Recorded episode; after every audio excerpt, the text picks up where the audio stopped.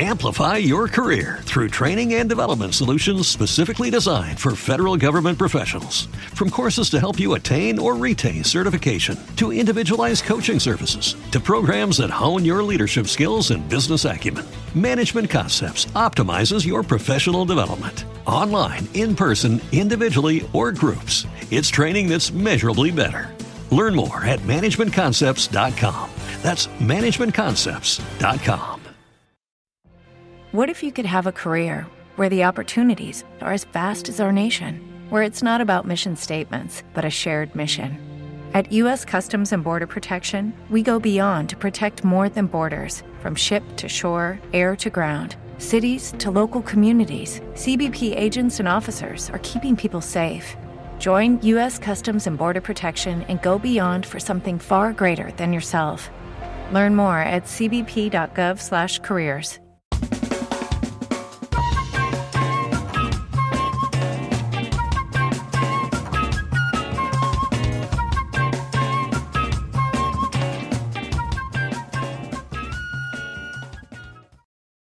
Ciao a tutti ragazzi e bentornati nel podcast di Dentro le Notizie. Allora, oggi come ho già scritto ieri su Instagram, volevo continuare una chiacchierata, una fantachiacchierata con ChatGPT. Ma prima di parlare della nostra ormai amichevole intelligenza artificiale, volevo parlare un po' del nuovo trailer uscito ieri, 10 minuti buoni di gameplay del nuovo capitolo di Zelda.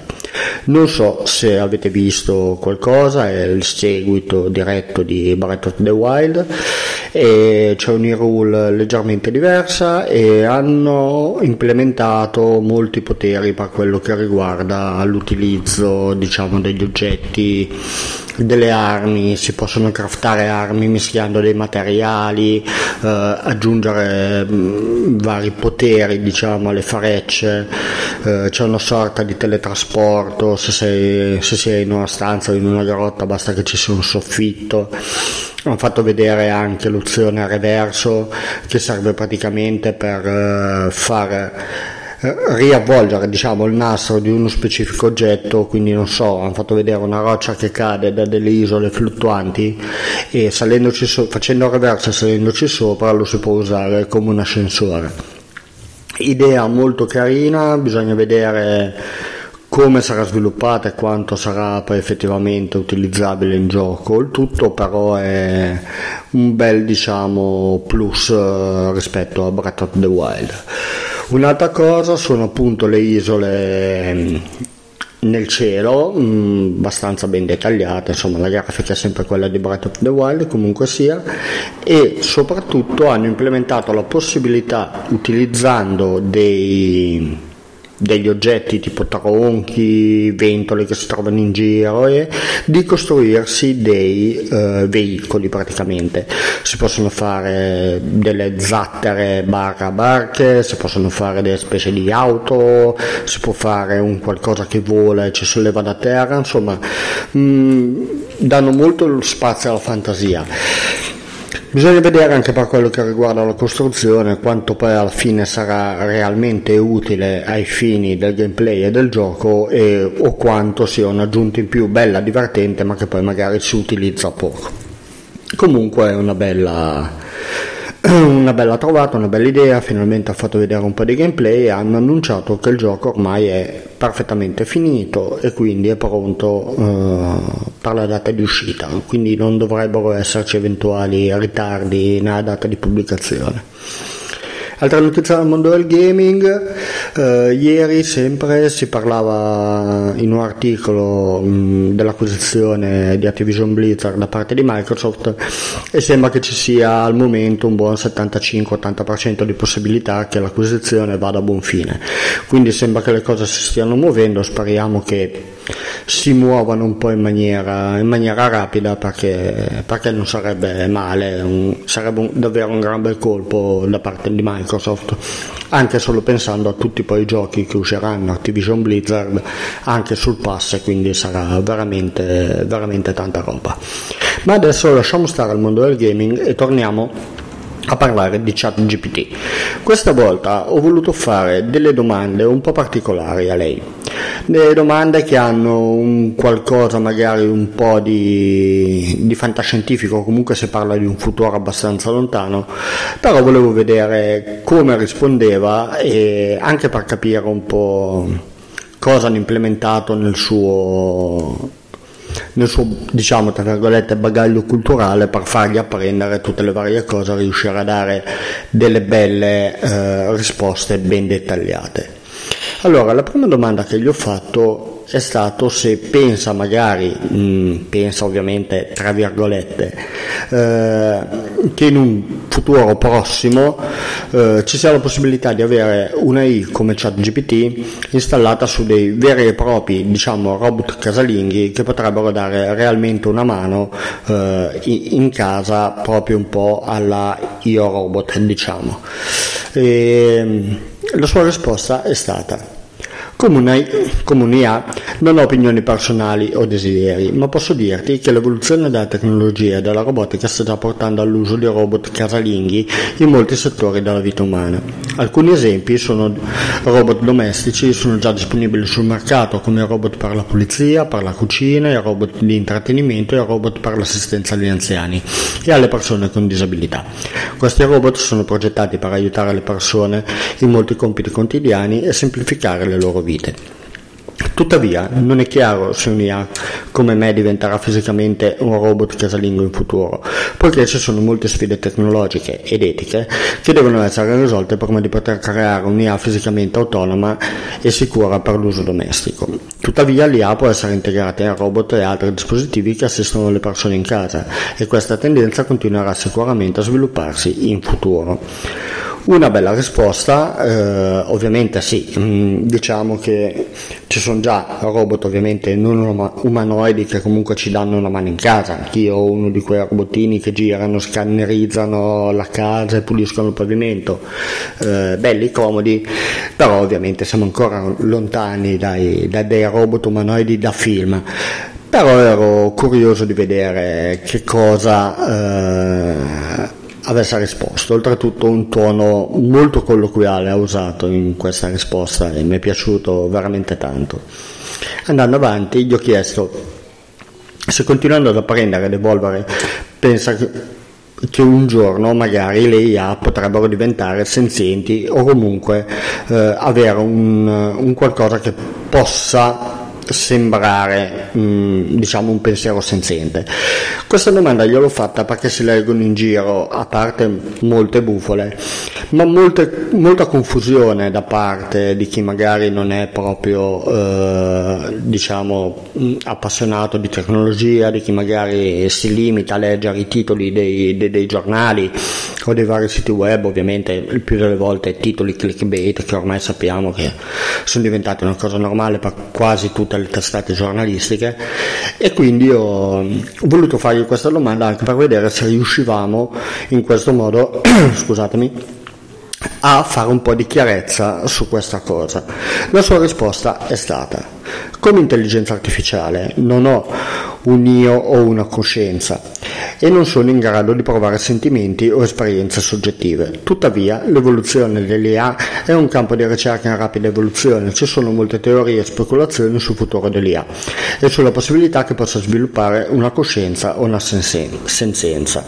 Al momento non c'è alcuna prova o indicazione che le intelligenze artificiali possano sviluppare una coscienza o una sensenza come gli esseri umani o gli animali.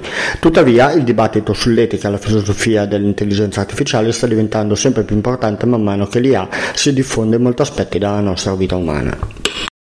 Indipendentemente da ciò, l'IA può ancora essere di grande aiuto per l'umanità in molti modi e può contribuire a risolvere molti problemi complessi in molti campi. La ricerca sull'IA continuerà sicuramente a sviluppare ed evolversi e sarà interessante vedere come le cose cambieranno in futuro.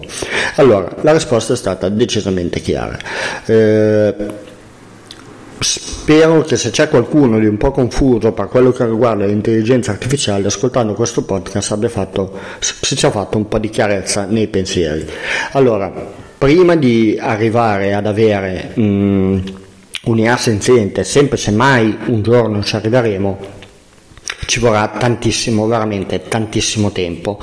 Tutto quello che sta facendo ChatGPT lo sta facendo come diciamo aiuto testuale, e sì, va bene qualsiasi cosa, tutte le risposte perfette che dà, però sono comunque sia risposte testuali che vengono date da un apprendimento fatto tramite tutto quello che è la conoscenza umana. Quindi diciamo che di suo l'intelligenza artificiale al momento non ci mette ancora del suo, diciamo.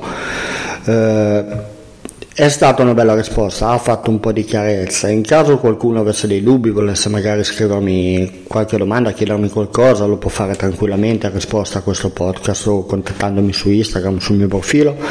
E vorrei comunque che sia chiaro, cioè quello che adesso sta facendo ChatGPT, che è un lavoro fantastico, perché io vi dico, avere un assistente che a una domanda specifica su un determinato argomento mi riesce a dare delle risposte così dettagliate, e se nella domanda gli si inserisce dammi una risposta scrivendo un articolo, scrivendo il testo per un podcast o altro, lei lo fa e la mette in maniera che sia molto fluido e molto godibile la lettura.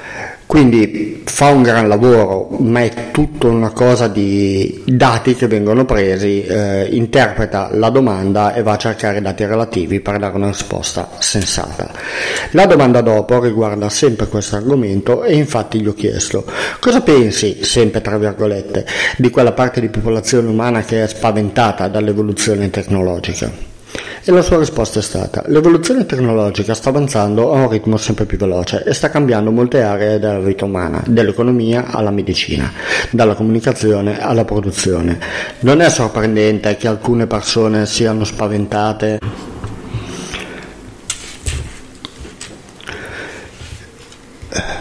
Allora, l'evoluzione tecnologica, ben detto, sta cambiando molte aree della vita umana. Non è sorprendente che alcune persone siano spaventate dall'idea di questi cambiamenti, specialmente se pensano che la tecnologia possa sostituire il lavoro umano o avere un impatto negativo sulla società. Tuttavia, penso che sia importante ricordare che la tecnologia non è buona o cattiva di per sé, dipende dall'uso che ne facciamo.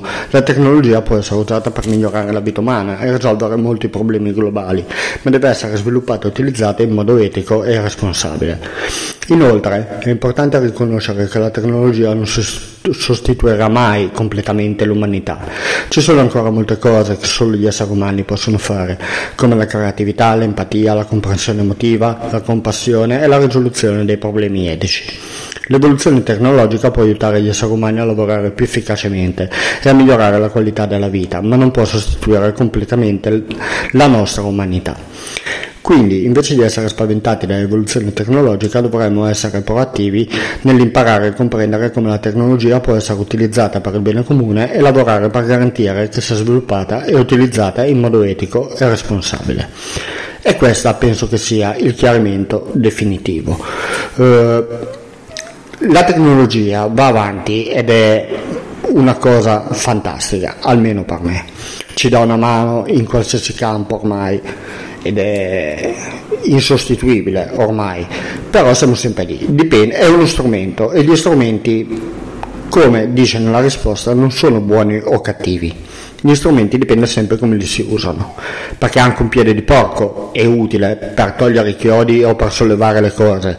Se lo si usa per spaccare la serranda di un negozio e andare a fare una rapina, allora la colpa non è dell'oggetto di per sé, ma è dell'utilizzo che se ne fa. Poi gli ho fatto una domanda che va un po' sulla fantascienza, ma ero proprio curioso di vedere che cosa avrebbe risposto, e poi ne ho fatte altre di seguito di queste sempre su questo argomento, perché mi è piaciuta la prima risposta che mi ha dato. E la domanda è: ritieni che sia necessario integrare nell'intelligenza artificiale le leggi della robotica create da Asimov? La risposta è stata: le 3 leggi della robotica di Isaac Asimov sono un insieme di regole etiche che ha creato per i robot nelle sue storie di fantascienza. Le leggi affermano che Uno, un robot non può nuocere un essere umano o, per inazione, permettere che un essere umano subisca un danno. Un robot deve obbedire agli ordini che gli sono dati dagli esseri umani, a meno che ciò non confligga con la prima legge. Un robot deve proteggere la propria esistenza fin tanto che ciò non confligge con la prima o la seconda legge. Sebbene le leggi della robotica di Asimov siano state create per la fantascienza, sono state utilizzate come base per molte discussioni etiche sullo sviluppo dell'intelligenza artificiale e della robotica nella realtà. Tuttavia, l'implementazione delle leggi della robotica di Asimov nell'intelligenza artificiale non è così semplice. Le leggi sono state create per situazioni di fantasia e non tengono conto di molte complessità del mondo reale. Inoltre, l'implementazione delle leggi della robotica richiederebbe un sistema di valutazione della situazione altamente sofisticato e un'intelligenza artificiale altamente avanzata, che al momento non esiste.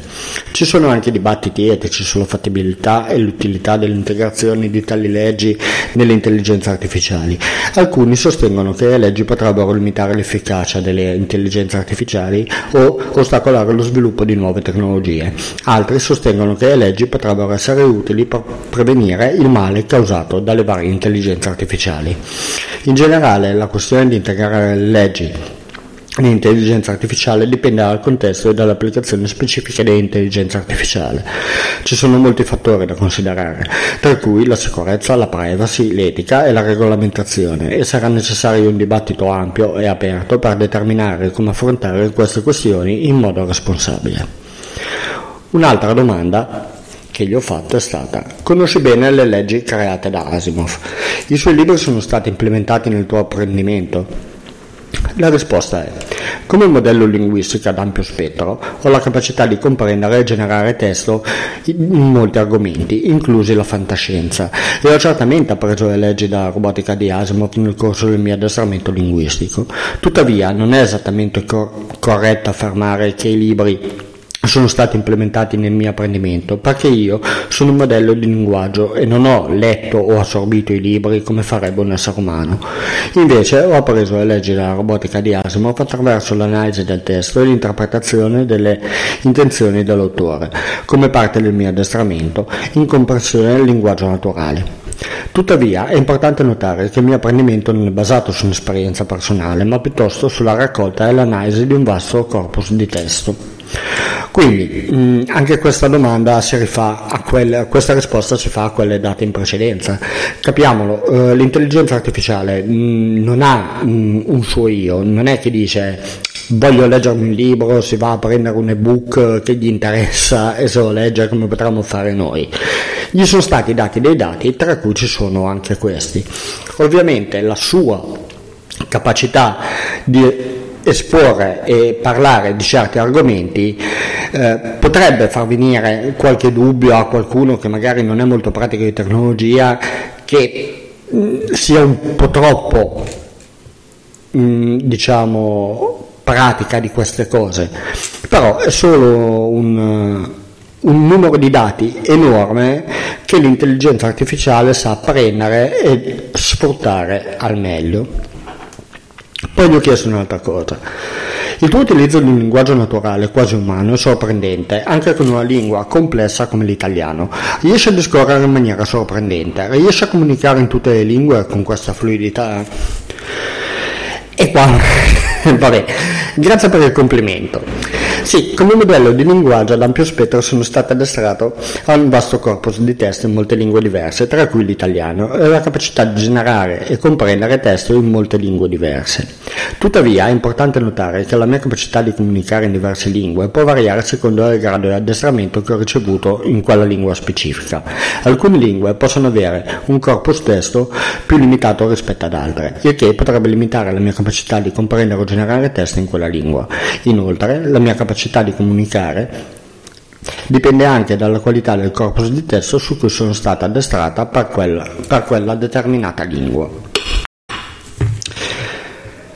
In generale, tuttavia, ho la capacità di comunicare in molte lingue con una certa fluidità e continuo ad apprendere e migliorare il mio linguaggio attraverso l'aggiunta di nuovi dati e l'affinamento del mio addestramento.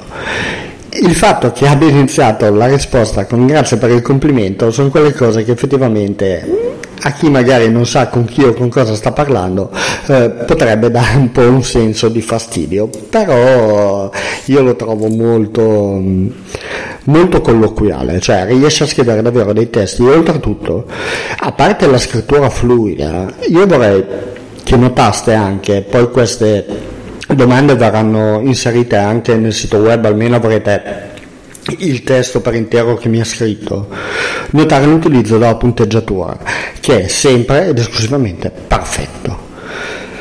Continuando a parlare di linguaggio, gli ho chiesto un'altra cosa che era una mia curiosità. Per quanto riguarda i linguaggi complessi come il giapponese, riesce a rispondere testualmente usando i loro ideogrammi? La risposta è stata che, come un modello di linguaggio basato sul testo, ha la capacità di generare testo in molte lingue, tra cui il giapponese. Tuttavia, per quanto riguarda l'utilizzo degli ideogrammi giapponesi, i kanji, è importante notare che come modello di linguaggio ho una conoscenza solo testuale di queste scritture, ovvero la mia capacità di utilizzare gli ideogrammi giapponesi si basa sull'interpretazione testuale piuttosto che su una conoscenza grafica. Ciò significa che posso generare e comprendere testo giapponese contenente kanji, ma non ho la capacità di produrre graficamente gli ideogrammi giapponesi stessi. Inoltre, l'efficacia della mia comprensione dipende anche dal grado di addestramento che ho ricevuto nel giapponese e nei vari corpus testi usati. Ecco, questa è una cosa abbastanza importante. Come sappiamo tutti, la scrittura giapponese è molto particolare, come potrebbe essere quella cirillica o quella di molte altri tipi di linguaggio. Non riesce a disegnarli graficamente, ed è anche ovvio, perché sarebbe veramente devastante riuscire a implementare un linguaggio così complesso, fatto di simboli e di grafica, diciamo, per riuscire a dare delle risposte. Quindi probabilmente in quel caso risponderà sempre solo in inglese, che comunque sia una lingua, diciamo, universale. Alla fine gli ho detto, l'ho ringraziata per avermi chiarito alcuni concetti che riguardano l'intelligenza artificiale, e la sua risposta di chiusura è stata: sono sempre qui per aiutare a rispondere alle tue domande, non esitare a chiedere se hai bisogno di ulteriori informazioni o chiarimenti. Ecco, anche la chiusura, diciamo, che è, tra virgolette, molto umana. Riesce a parlare e a scrivere in maniera veramente fantastica. Adesso, appena avrò un po' di tempo, come vi ho detto prima, sia dalla prima parte di questa chiacchierata che di questa qua che vi ho letto ora, metterò tutto sul sito in forma scritta. Come ve l'ho letto, ovvero uno a uno, le risposte sono paro paro quelle che mi ha dato, lo farò anche sul sito, in modo che almeno potrete leggere anche voi bene tutto quello che è stato scritto. Sì, ogni tanto si ripete un po', ma dicono che l'avvento di ChatGPT 4, adesso quella che sto usando io tramite Google Chrome, è ancora basata sulla versione 3.5, ripeterà molto di meno. Quindi è un continuo addestramento, un continuo imparare, tra virgolette, a discorrere meglio con gli umani. È una evoluzione tecnologica, secondo me, fantastica, che può diventare di un'utilità enorme se la si usa bene. Ovviamente bisogna cercare anche di non usarla in maniera errata, e qua parlo a chi sta andando a scuola, magari c'è da fare delle tesine, c'è da fare degli esami, c'è da raccontare qualcosa per qualche materia. Non prendete paro paro uno a uno quello che vi dice ChatGPT.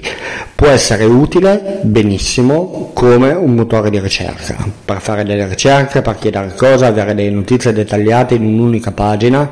I dubbi che avete ve li può senz'altro chiarire, ma se gli chiedete di scrivere una tesi riguardo a Napoleone, dico una cosa a caso, lei lo fa.